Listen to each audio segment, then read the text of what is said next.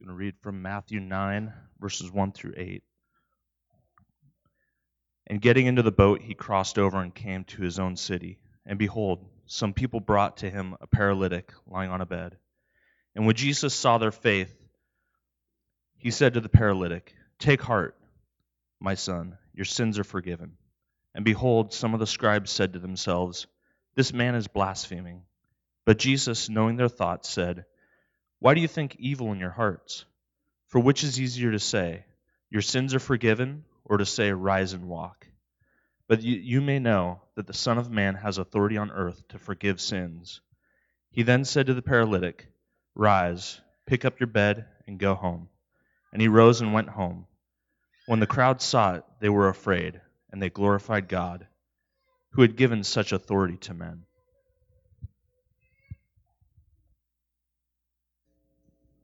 Amen. This is God's Word.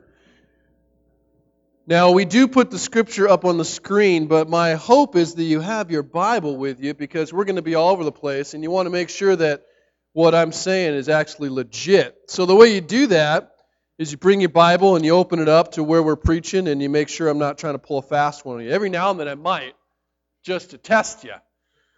But no, I won't. All right. If you're new, we go straight through books of the Bible. We're in Matthew, we're in Matthew chapter 9, and we're going to be in there for a while. Um, last week, we learned that really there are only two responses uh, that people have when they meet Jesus Christ. And the two are very simple and they're very different. You're either going to beg to go with him or you're going to beg him to go away. That's it.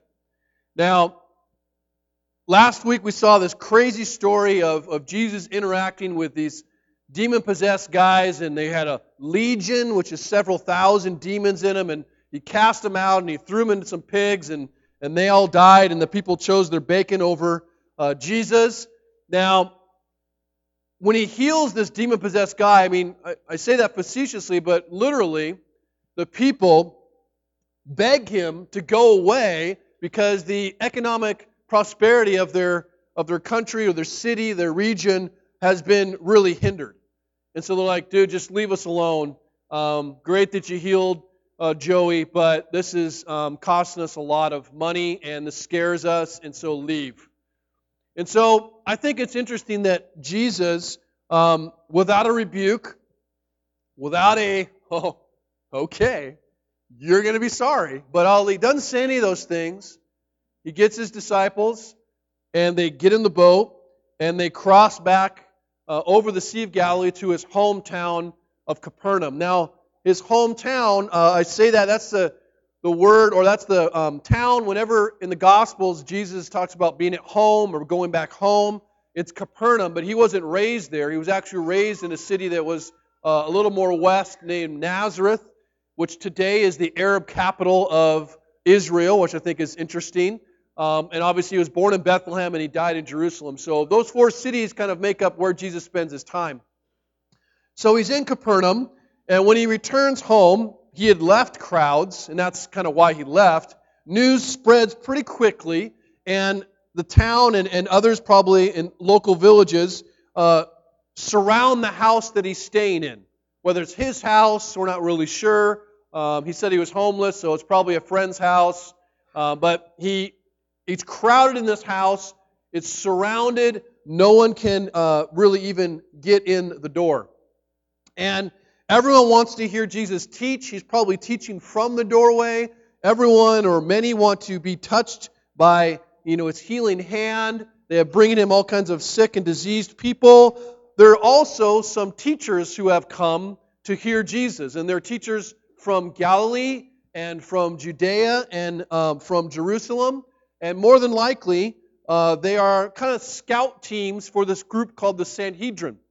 And the Sanhedrin uh, was basically like the Jewish Supreme Court. Okay, so these scribes and, and different lawyers would come, and they are like uh, law expert experts in, in the law of Moses, and they wanted to test and see whether Jesus is some lawless false prophet starting a cult or, or who he is exactly. And so you'll see most of the times, or many times, Jesus is accused and, and, and um, kind of argued with by lawyers and, and scribes like this. So they're all hanging out, probably in the house with him. And there are so many people, as I said, that no one can get in the door. So, this same incident that we read here about this paralytic is actually recorded in two other Gospels. So, you have four Gospels Matthew, Mark, Luke, and John. They're basically the same story. Really, Matthew, Mark, Luke, and John are, are pretty much chronological tales, and John is much more theological, so he kind of mixes it up, has no parables, very different. But Matthew, Mark, Luke, and John are the same stories told from uh, different men's perspectives of the same birth and, and life and death of Jesus Christ. And so the same stories in Mark chapter 2, also in Luke, but in Mark chapter 2, who writes a very colorful explanation. In Matthew here, it says that some people bring Jesus. Now, some people brought Jesus, this paralytic dude. That's all it says. But in Mark, the story is much more uh, robust. And four men are bringing what it seems like their paralyzed friend to Jesus. And unable to get in because the house is so surrounded and blocked, they climb up on the roof, which would have been flat and, and, and not like obviously our composite roofs today, kind of made of dirt and stubble hay stuff, and they start digging the roof out. Okay, so they have like, you know, beams like we would have, so they're digging like a whole trench out, you know, just kind of, and it's not difficult to repair actually. It's not, because it's not like the Northwest where it rains a lot over there. So they're digging it out, and they lower their friend or this guy down into right in front of Jesus. So he's like, you know, blessed be, blessed. This guy starts coming down in front of him. Okay? Now, without question, um, this is a pretty faithful thing to do. And when I've heard sermons on this text, that's usually where the focus goes. Like, look at the faith of these guys. The faith to, to get up and, and to realize they've just got to get in the presence of Jesus. They're going to tear down, remove, do whatever they can to get to Jesus, right? These guys are courageous. These guys are committed. These guys are creative. They, they're risking stuff, like risking people being upset. Like, it's always about look at the faith of these guys. Well, I'll tell you that's not what the passage is about. And without doubt, I think it's a pretty, pretty solid picture of, of faith. I think it's a great truth to get out of it. But it's interesting that Matthew dumps all of that. Matthew doesn't tell us about the four friends that call on the roof. He doesn't tell us, well, it says four guys brought, brought Jesus a paralytic. There's no roof at all in Matthew's tale. Because Matthew doesn't want us to see the faith of this guy, doesn't want us to see the faith of his friends, doesn't want to see the difficulty in what they'll do to get to Jesus. He just wants us to see Jesus. He wants us to see who Jesus is. He's got an agenda. When he was talking about the chaos of the storm, right? Matthew wanted to see that Jesus was the Lord of creation. When he's talking about this demon, demon attack, this legion of demons, it's, it's infesting this guy and, and plaguing this region, they want us to see that Jesus was the Son of God. The demons even say that. You're the Son of God, right? And here we see when he's healing this paralyzed man and arguing with these lawyers slash scribes guys, he wants us to see that Jesus is God incarnate. The only one who is truly capable of healing us. So we're going to talk about three things, okay? It all has to do with healing. First of all, is to talk about our real need for healing. Like what, what do we need to be healed of or by or of? Second is talk about what is the thing that stopped? What's the enemy to healing? And then finally, how do we how, how are we healed? So let's talk about the need for healing. So some people, obviously perhaps, his friends, bring this paralyzed guy to Jesus. So paralyzed, can't move. He's been on a bed. Uh, we don't know how he became paralyzed. We don't know if it's been a lifelong thing, if this happened at a job site. We don't know. Um, we don't know um, obviously how long he's been paralyzed. We don't even know if it was his idea to go see Jesus, right? He could have been laying there, I don't want to see Jesus, right? Like, you're going. That's the only way you're going to. Who knows? What we, what we do know is that without the help of his friends, this guy's going nowhere. He's not getting near Jesus. And what is also clear is that his friends and himself, I'm assuming, realize that paralysis is not normal. Okay? You'll duh, Pastor. Okay, right? But think about this that paralysis is not that the guy who is laying there ought not be laying there. You see, all the death and all the war and all the disease and all the hunger in our world declare something that everyone knows, but few people will actually declare or admit that there is something deeply wrong with this created world, that things are off. I will be going to my grandmother's funeral next weekend. 92, loved Jesus, she rocked.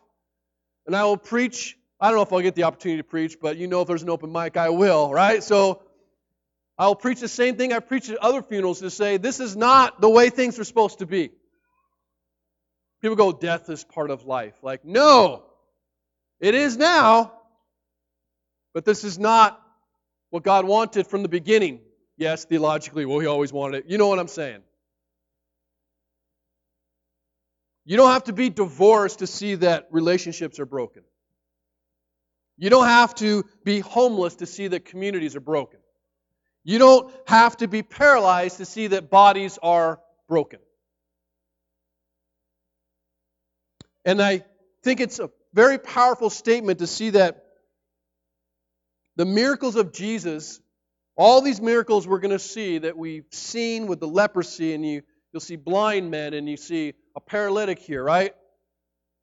They show that every dying person, they show every suffering person, everyone who's hungry, that there is something more powerful than death and disease and hunger. That's what Jesus shows us. Like, there's something more powerful than this stuff. There's something more powerful than your paralysis. There's something more powerful than, than your hunger. There's something more powerful than your debt. Don't worry. And the crazy thing is, although Jesus shows us that, most beg Jesus to leave them alone. That's what most do. I don't need Jesus. I need a cure. I don't need Jesus. I need a raise or a new job. I don't need Jesus. I need a nicer spouse. I don't need Jesus. I need a, just a kid that'll obey me. You've never said it, or maybe you have, but I guarantee you've thought it.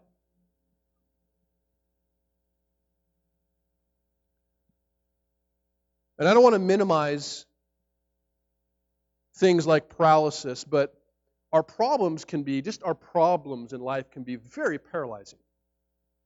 And by paralyzing, I mean we get stuck with whatever problem we have, whether it be relational, material, you know, economic, social, whatever it happens to be, these problems, if I ask we problems are, I'll take my problems, right? We get so we get paralyzed because we can't see a foreseeable end to them, and every solution that we can imagine requires nothing short of a miracle. And so we don't know what to do. We just get stuck. I think we find ourselves unable to move and unable to make a decision and unable to really experience joy in our life because we can't take our eyes off these problems everywhere. All we can see is that our problem and all the energy that we have goes into getting rid of this problem or ignoring this problem or hiding from this problem or solving this problem. And I'll tell you that there are all kinds of available saviors to pull you out of the hell that you now find yourself in. What do you mean? Well, the biggest pro- what is your problem? There's your hell. I'm telling you, other than Jesus, there's lots of saviors out there that will promise to free you. And they'll just enslave you. Pastor friend of mine, he's um, our church supports him. It's the Mission Church in Walla Walla. If you ever gone to Walla Walla and enjoy the wine down there, go check him out. Brian Hope, a stud. He said this There are a million willing and inferior saviors out there from which we can choose and by which we can be utterly disappointed. So just ask yourself, really, like, what, what's your biggest problem right now? Like, what's what what's the thing? What's the thing getting the most heat? What's the thing that just like, oh, if it was that was gone, if that was fixed, or if that was put into my life, everything would be great. all my worries would be gone because my problems would be resolved. See, I think most of us, um, and I say men as in just humans, like people, I think usually believe that the solution to whatever problem we have lies somewhere out there because we understand the nature of all problems. And we think a little more money is going to fix it, different person's going to fix it, better job is going to fix it, a certain cure is going to fix it. So this guy is coming to Jesus to solve what he sees as his biggest problem, which is he's paralyzed. Like if we were to take this guy, we go, that must be it, right? He's laying on a bed, doing nothing. That must be his problem. But the thing about Jesus is he sees way past his surface level problem to the heart. Jesus always deals with the heart. Now, this might surprise us as you read the Gospels, but, um, and I say, no, I shouldn't say, this surprises us because of this reason. We misunderstand why Jesus came. Jesus didn't come to fix every problem you have. Okay? He didn't come here to heal every person he could find of leprosy. You realize that he didn't heal every person he could have.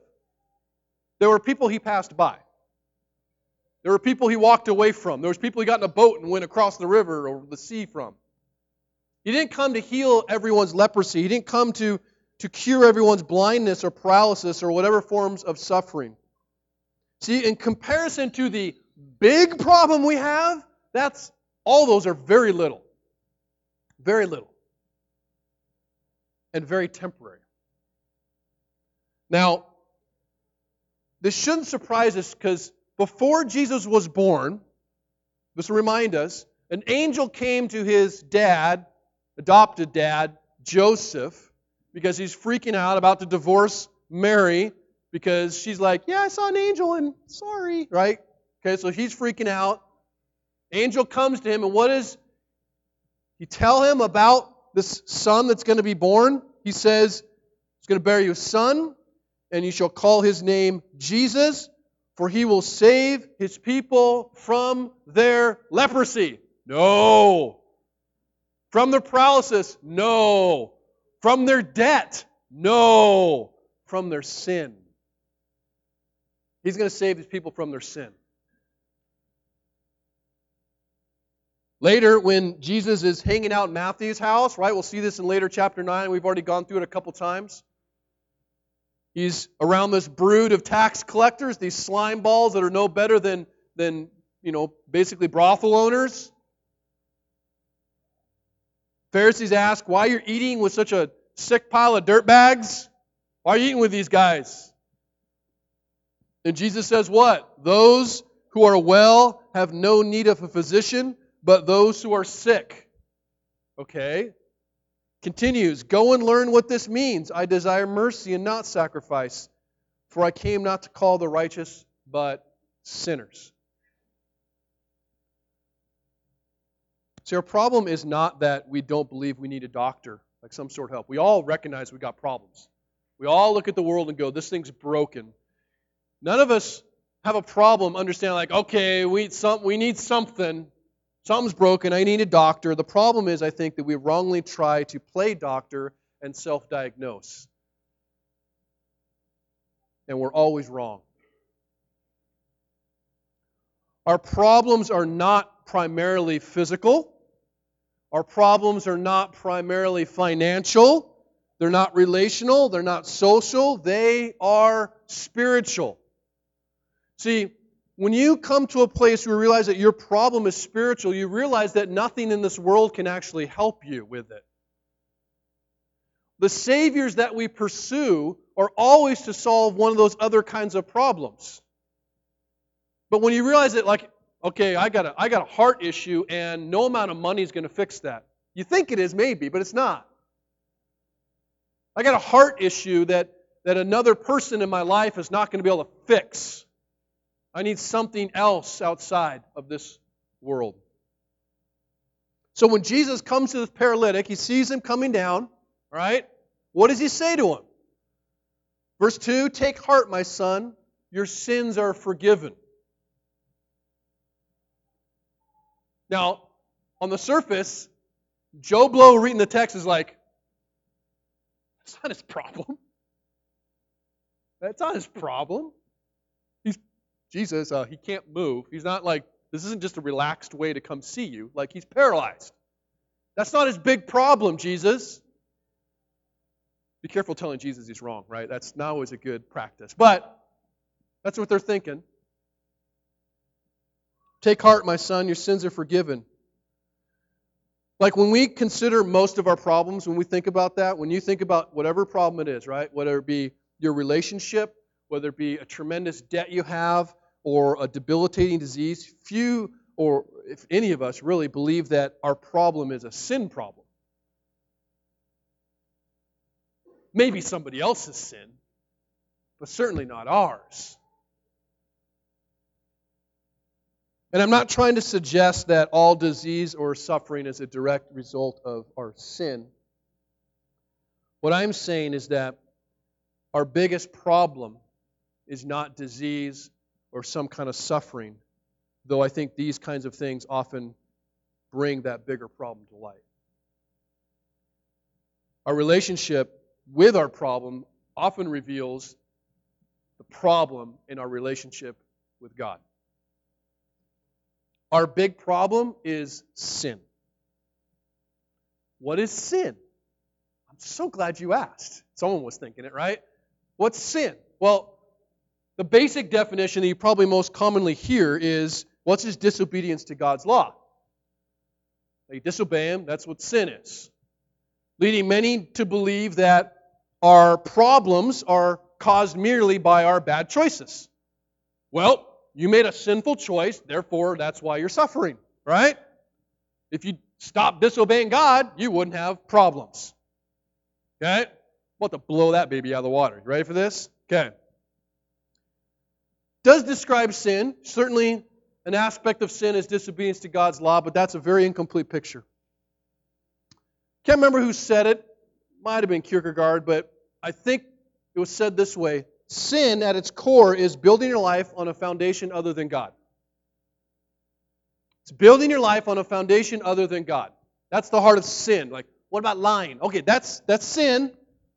But when we talk about the heart of it, what it is, it's building your life on a foundation other than God. And what happens oftentimes that foundation gets slapped out, everything falls apart, but we'll get to that later. Without question, when we break God's law, when we lie, when we commit adultery, whatever, we sin.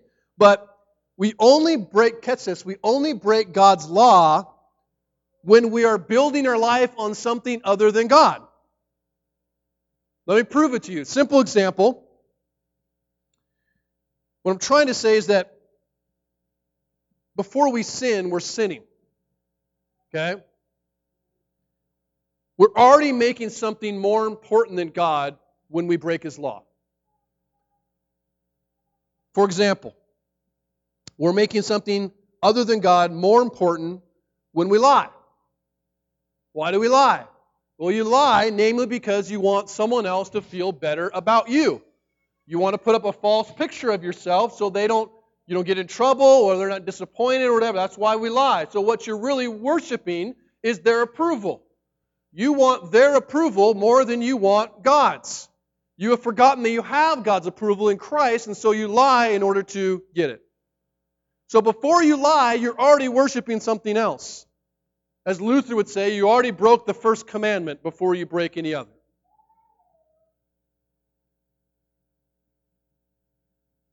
For sin, we need a better definition. We need a better definition. When a doctor tells us that we have gonosyphilis herpes, doesn't exist, but you can imagine what it might be, right? You want to know everything about it. Like, you've got gonosyphilis herpes. Okay. What's that? Like, Google it, right? You're just looking. What is it? I want to know every de- tell me every aspect. How does this affect me? What does this do? That's like sin. Like many of you grew up in the church and you thought, okay, what's sin? Well, here's your list. You don't swear, you don't drink, you don't sleep around, right? And you're like, okay, that's sin. No, no, I want to blow it up much bigger, maybe perhaps take it deeper. So if we say you got this condition, it's called sin, you go, What is that? How does that affect me? What does that make me do? How does that make me think? What kind of substances are going to come out of my nose? Like what? What happens? So just imagine this is me Googling for you, right? The Bible uses three different words to describe sin. It uses iniquity. I won't tell you the Hebrew word. Look in the notes because I'll probably mispronounce it. So, iniquity, sin, and transgression. And they mean three different things, but they all describe sin. So let me just explain it to you. So you go, okay, this is my this is my problem. My biggest problem is this.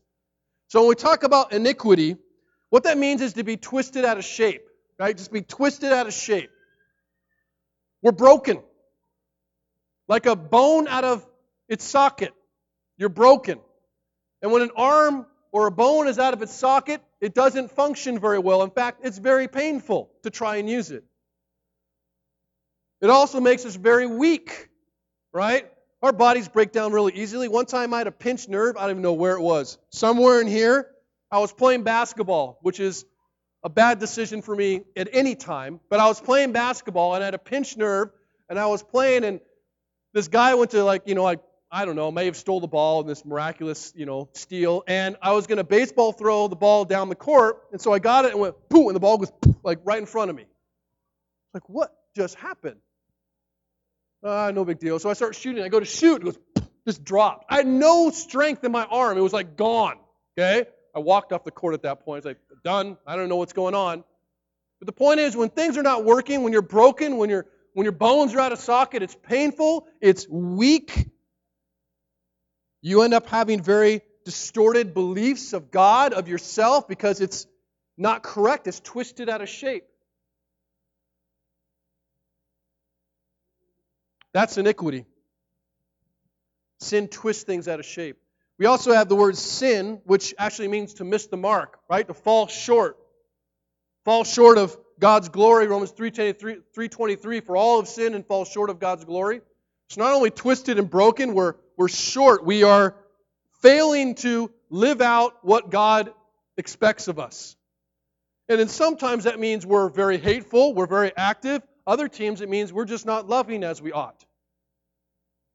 We fall short, right? We go, well, I didn't commit murder, but you might have hated your brother and not loved him. Remember the Sermon on the Mount? We hate when we shouldn't, and we don't love when we should. We essentially live for our own glory and not God's. That's sin, right? Falling short of where we should be. We are less than what God has called us to be. And then lastly is transgression. What's transgression? Well, transgression is flat out rebellion. So you're twisted out of shape, you're also falling short, and you're also rebellious against the one to whom you owe allegiance. Though we are broken and though we are deceived, we are still responsible for our actions, and our disobedience is deliberate. We decide to disobey His will in all these things. So this is sin. We're broken, we're twisted, we're rebellious. And that causes what we'll just call spiritual paralysis. We are unable to see well, we're unable to move well, we are unable to live as God intended us to. That's the problem. So, what's the enemy to us being healed of that? Well, here's the enemy. Ready? It's really simple, actually. Our unwillingness to confess our sin is the enemy to healing. That can look like different things. Typically, it looks like blame shifting and pointing out, outward because we dare not look inward and think that we have the problem. So, as Jesus says that, like, oh, your sins are forgiven, now you got the um, Supreme Court scout team listening, right? They're listening, like, what did he just say? No, he didn't, right? What did he just say? He's forgave sins? Now, they understand what he's saying very well. And it infuriates, infuriates them because they know the law, and Jesus just committed, in their eyes, blasphemy. And blasphemy basically is to slander the name of God, in this case, by claiming to be able to do something that only God can do, which is forgive sins. So, Jesus, in this passage and others, claims to be God. Jesus is God. Okay? If we weren't certain about that. And so they are um, thinking about how they're going to find a pile of stones to kill Jesus. Because that's what the law would require. Okay, once these crowds disperse, what are we going to do, guys? Because he just committed blasphemy. They don't say anything, but Jesus can read their minds. It's all over their face, right? Some would say, well, Jesus knows what they're thinking because he's omniscient. Maybe, I think more so, he just can read people really well. And they're like, you know, it's not, not hard to figure out what's going on. So, more than likely, they're scheming about how they're going to carry this out. And the truth is, it's only blasphemy if it's not true, right? Now, this isn't the last time Jesus will be, um, well, Jews will pick up stones in several places to stone him for claiming to be God. And they know their law very well, and they know their faith very well, and they do that several times. The Jews also believed in this culture, it's important to know that they believed that sin actually caused paralysis. They actually thought that sin and, and, and disease and suffering were, were spiritually connected. Blindness, leprosy, all those things, that was because of sin. And we see this in, in several ways, like when Job, the great suffering of Job, like when he experiences great sufferings inflicted, um, his, his family is killed, his wealth is robbed, his, uh, his body gets diseased, all kinds of things happen to him. His friends, his great friends, come up and like, What'd you do? Like, you must have some hidden sin somewhere. Because that's what their connection was.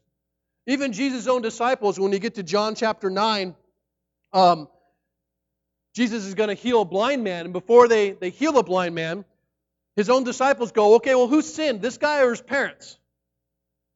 Like, someone sinned. This is what caused it.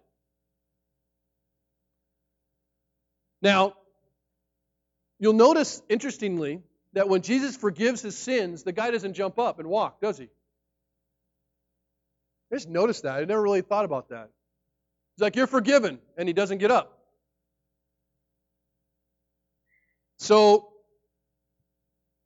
perhaps they would have reacted differently if he'd gotten up right away. And at this point, I'm not sure if he's physically healed. It's not clear whether he's physically healed or not. Well, he's just like waiting. Okay, now Jesus, now. Like he just maybe just isn't healed yet. But he's healed, right? He's healed, but he's not healed. Now, they may have reacted differently if he had popped up and, like, woo, I'm forgiven, I'm healed. He is healed, but he cannot walk. Okay? He is healed, but he cannot walk. He is healed, but his problem isn't gone. I don't know if that brings me comfort or what, but I know it's true. He's healed where it matters, but he can't walk yet. Now, the men accusing Jesus, though, interestingly and ironically, they can walk, but they're not healed. Right? And because of their belief, like these men, they're not diseased. These men are not suffering, they're not paralyzed. So, what would that lead them to maybe believe? Perhaps they're without sin. See, it's not that these men don't need healing, it's that they don't think they do. They're blind to it. They're blind to the real problem. They believe because they don't have these other problems, God must love them, when in truth, they're really broken inside. This guy's not, but he's broken on the outside. Reminds me, actually, if you turn in your Bibles to John chapter 5, this is a, a, passage that you may be familiar with, may not. There's another paralyzed guy that Jesus interacts with. And it's a strange interaction. It says that after this, there was a feast of the Jews, and Jesus went up to Jerusalem, and there was in Jerusalem by, by the sheep gate a pool in Aramaic called Bethesda, which has five roofed colonnades, and in these lay a multitude of invalids, blind, lame, and paralyzed. And one man was there who had been an invalid for 38 years. It's a long time. When Jesus saw him lying there and knew that he had already been there a long time, like John puts this, like he knew he'd been there for 38 years and been, been sitting at this place for a long time. He said to him, Do you want to be healed? Now let's just stop you, right? Like, seriously, Jesus? This paralyzed guy's laying here? You know he's been hurt for many years. You know he's just like, do you want to be healed? Surely he does. Right? Do you want to be healed? The sick man answered him, Sir, I have no one to put me into the pool when the water is stirred up, and while I'm going, another steps down before me. And Jesus said to him, Get up, take up your bed, and walk. And at once the man was healed, and he took his bed up and walked. Now, Jesus gets in trouble for healing on the Sabbath, and he has an argument, but then he later interacts with this guy again in verse 14. It says, Afterward, Jesus found him in the temple, this guy, and he said to him, See, you are well. Sin no more. What was the real problem? It wasn't his paralysis.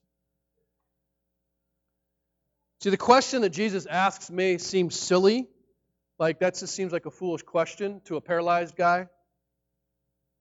But what Jesus is really asking is whether or not this man wants to be forgiven of his sin. And in order for him to actually be forgiven of his sin, he has to recognize that he has sin to be forgiven of.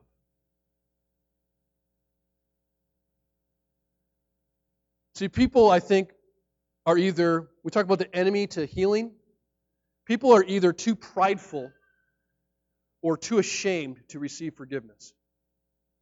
They're either too prideful or they're too ashamed.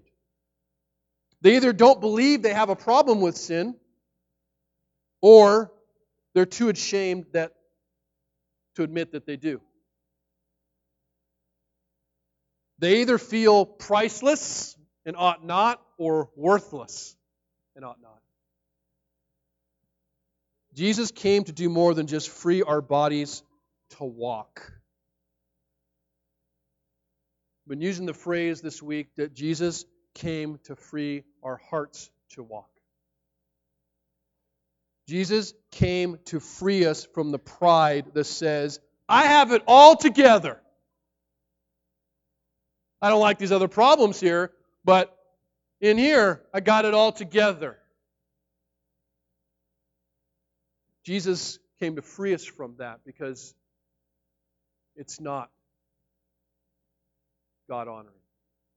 But he also came to free us from the shame to be too afraid to admit that we don't have it all together. That I'm lost, that I'm screwed up, that I'm addicted, that I'm broken, that I'm rebellious, that I struggle.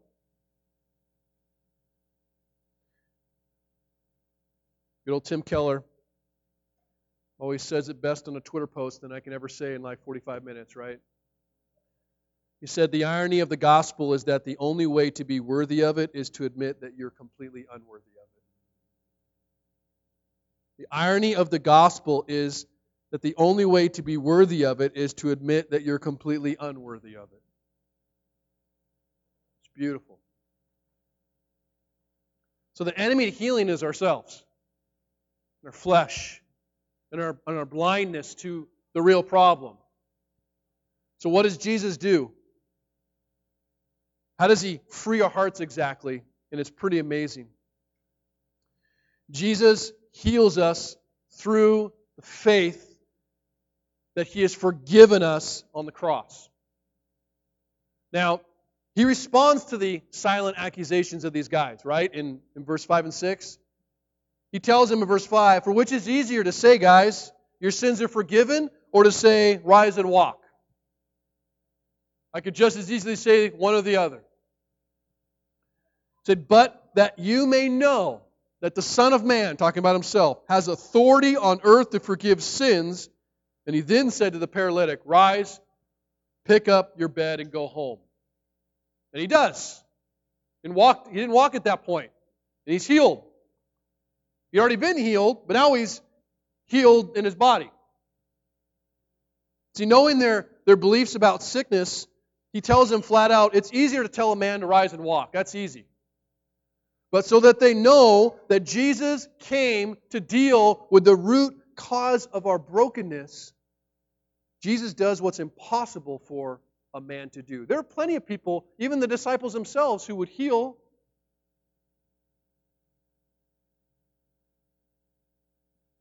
And because this paralyzed guy does rise up and walk, when Jesus says, he not only reveals his authority to heal and to forgive sins, because he says, I could say either one,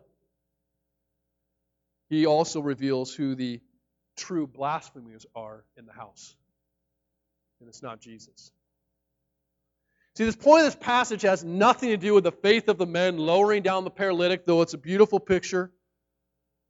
Has nothing to do with this man having his body fixed. His big problem that, as he sees it, resolved. It has everything to do with faith in Jesus to fix a broken heart, even if he never fixes your broken body. Jesus came to fix your broken heart, and he may not fix your broken body in this life. He may not take away that problem that you're having to deal with in this life. But that's not why he came. Every problem we have, every problem we have, is a result of a broken heart that's prone to wander.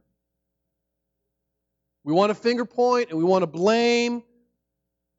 We want to see the cause of our current entrenchment as something outside of ourselves, and I'm telling you it's not. Your sin may not have created the problem, but I believe your sin is keeping it one. I mean, sometimes our sin certainly causes problems in our life. But a lot of times, our sin restrains us from dealing with the problem well. It still goes back to a heart issue that Jesus has to deal with.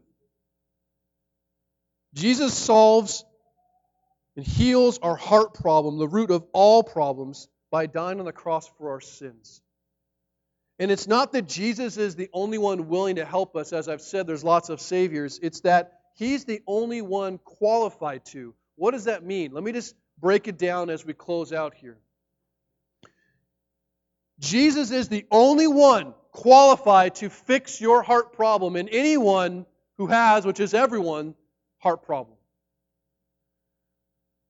We need to begin by confessing and seeing and, and, and having our eyes open oftentimes, and maybe all the time, to the fact that we're a sinner, that we are broken, that we are twisted out of shape, that we don't see things as we ought, that we are rebellious.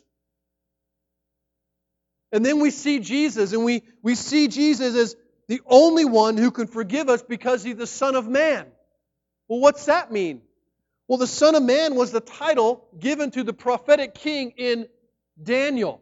And it was the king who would come and he would rule and he would be judged. See, the only one with the authority to forgive sins is the one that you have sinned against.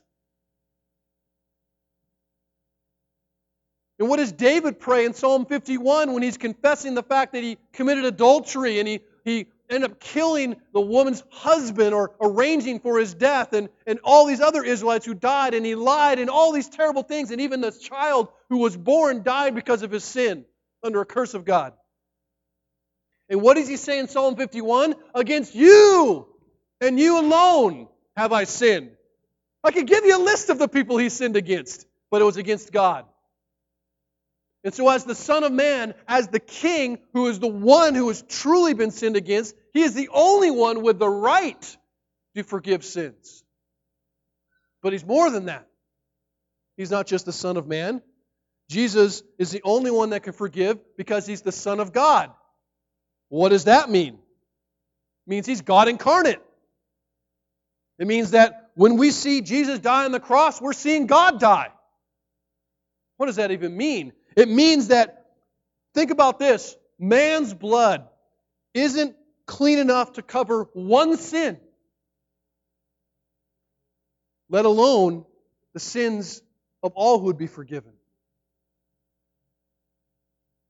Jesus' blood isn't just any blood. Jesus' blood is God's blood. Jesus' blood is of infinite weight, an infinite ability to cover. It may cover any sin for anyone. So for those who sit in shame and those who sit in guilt and like, you don't know what I did. I think Paul felt most of the time. The guy killed Christians. And he held tightly to the grace of God, knowing that his sin had been covered, knowing his sin had been forgiven, and knowing that the weight of that sin was the only thing heavy enough and valuable enough and comprehensive enough to forgive him. But he's not just the Son of Man, he's not just the Son of God, he's the Son of Mary. What do I mean? Jesus is the only one that can forgive us because he was not just fully God, he was fully man.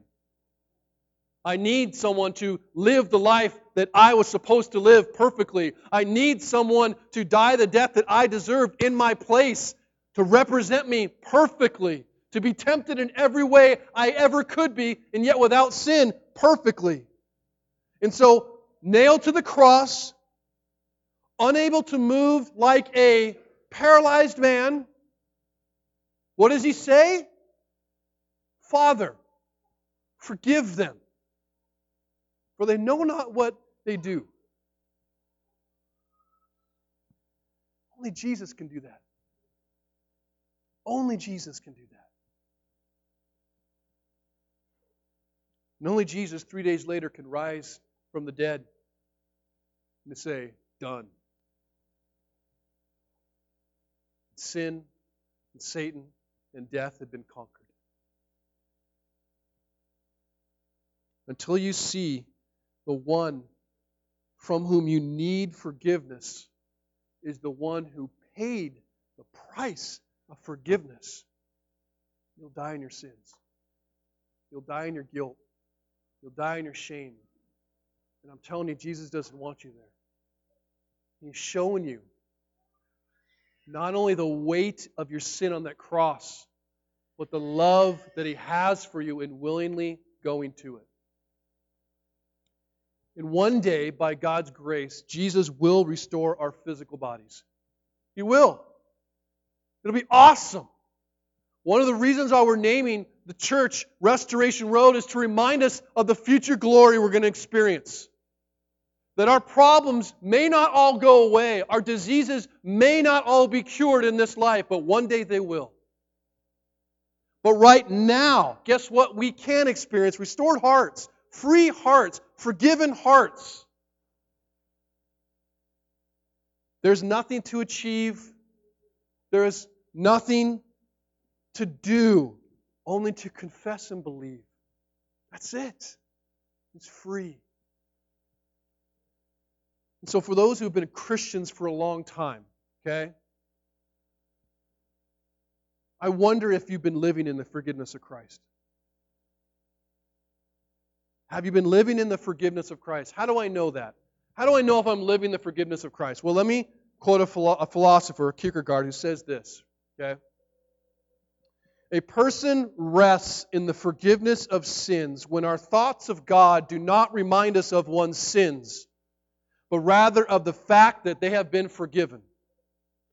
So, what has happened in the past is now not a remembrance of how badly one did but how much one was forgiven. When you think of your faith, when someone asks you, How's your walk? which I'm sure you've had that question before, where does your mind naturally go? Does your mind go to what you have done, or what you're doing, or what you might do? Because if it is, it's in the wrong place. You're focused on a minor problem you need to recognize that the big problem has been taken care of by what Jesus has done for you. When we think of our faith, it should go to the cross. When we think of our past, we should go to the cross. When we start fearing what we might do in the future, or making it go to the cross. It doesn't matter what you do or it doesn't matter what you've done. It matters what you believe that Jesus has done for you. There is really only one problem in our lives, and Jesus has solved it for you. So don't be afraid, live free. Live free in His approval, free in His love, free in His forgiveness. We take communion every Sunday to remind us of that. And as you come to the table, guess what you're bringing with you? A, bunch, a pile of sin. You're bringing all the mistakes you made, all the things you should have said or didn't say or did say, all the ways you hated and the ways you didn't love, all the ways you fell short, all the ways you rebelled, all the ways things twisted out. You bring it to the table, and Jesus says, I know. I know. Covered. Covered. Forgiven. Free. I love you. When we come, two songs, I would invite you to really be thoughtful about what you're doing. You come and get the elements for, for you and for your family. We'll sing two songs and we'll take and partake together because Jesus didn't just die for a person, He died for a church. He died for a family of families like us. And I pray that you will sing in celebration out of your forgiveness, out of knowing that He knows. You don't sit in your guilt, don't sit in your shame, sit in His love. He loves you. Let's pray.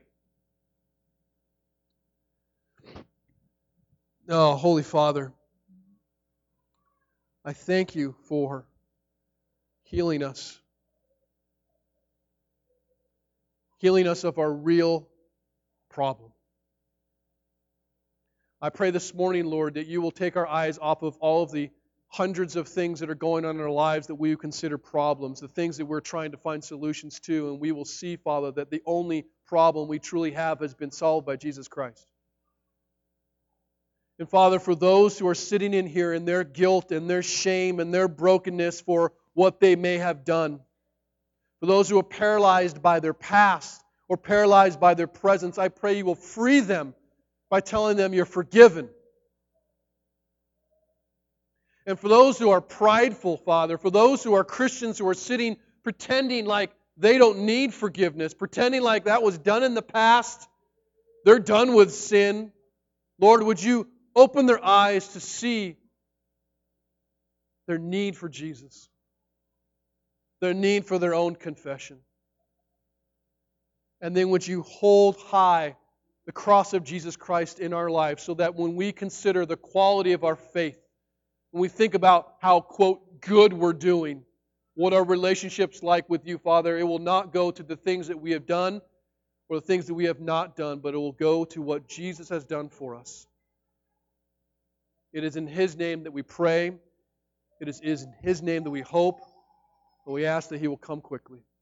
In the name of Jesus we pray. Amen.